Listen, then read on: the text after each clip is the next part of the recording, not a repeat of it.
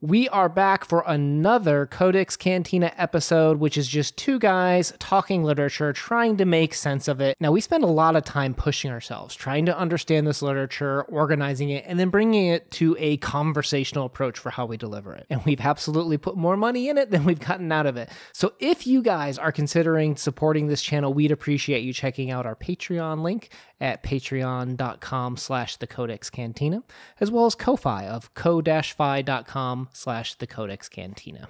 It all helps us in running the show along with commercials guys. So thank you so much. We're going to do a quick commercial break and then we'll get on with the rest of the episode. Why does the night have to be so beautiful? As i walk through the night i remember what mitsutsuka said to me. Because at night only half the world remains. Why is the night so beautiful? Why does it shine the way it does? Why is the night made up entirely of light? The opening lines to all the lovers in the night is captivating. And it doesn't end there. Now, maybe you've read Kawakami before. She was up for the Booker Prize for Heaven here in 2022. Or maybe you've read her big kahuna, Breasts and Eggs, that came out not long ago either. Can Kawakami have lightning strike three times in a row? Let's talk about it today. All the Lovers in the Night is a story of a closed off woman, Fuyuko Irie, and she's a proofreader, right? So her job is to look for mistakes in books. And that kind of turns her off sometimes, even when reading books, because all books have mistakes, right? And she's worked in the same spot for 10 years, has no immediate family that we're kind of aware of, only goes out once a year on Christmas Eve, her birthday. To quote, proofreading is a lonely business filled with lonely people. So Mieko Kawakami is the master of the frog in the pot. You ever hear that one about how if you put a frog into a boiling pot, it hops out, but if you put the frog in and turn the temperature up slowly, he won't notice that it's boiling. Kawakami just gets how society is the pot and we're the frog. There's so many times that we make concessions or we decide to change who we are because of the pressures that we feel from society. The social engine drives so many of our decisions. And at what point are we giving up who we are as frogs to try to match the rest of the pot? Fuyuko Irie. We kind of meet her one main contact in the story very quickly, Hijiri.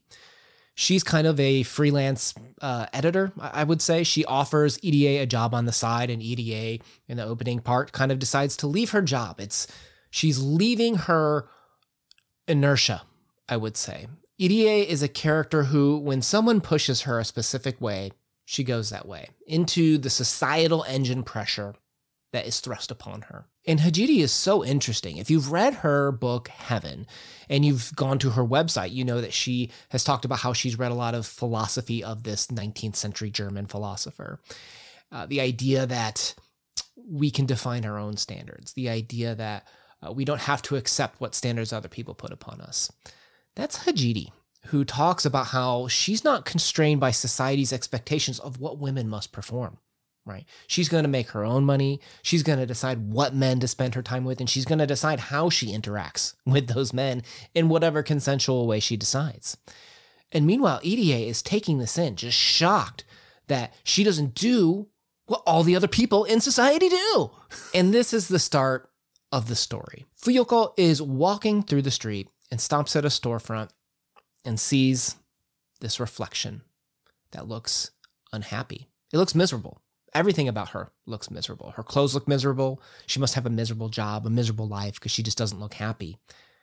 It's her.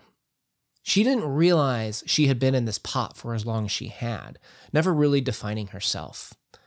And the story goes through basically how did she come to be that way? There's a flashback.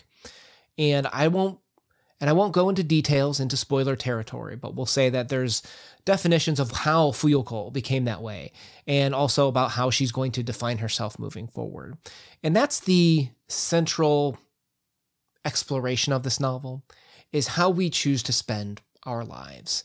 And if that's not one of the most valuable things that we can do as people, I don't know what is. There's just so many things we can easily find to distract ourselves right? Alcohol. Do we do that to escape or to feel life more, right? Do we drive into our jobs? Is that to escape our home lives, to escape society, or is it because we feel a sense of accomplishment? It's easy to say there's a lot of existential dread in this novel about who should I be? Who could I be? And defining that for yourself. And I want to preface this that the story isn't too heavy on the philosophical side. Kawakami is just a master of taking very dialogic type discussions and it, it's woven in in the background so you kind of nod and get what's happening but it's a very easy very consumable story what's happening on the forefront. And that's where i think that opening line is just beautiful. The idea of how light reflects off of things right? The darkness isn't defined by itself it's defined by the light that shines off of it. In the same way that who are we do we define ourselves or are we defined by what society is reflecting off of us and telling us what to be?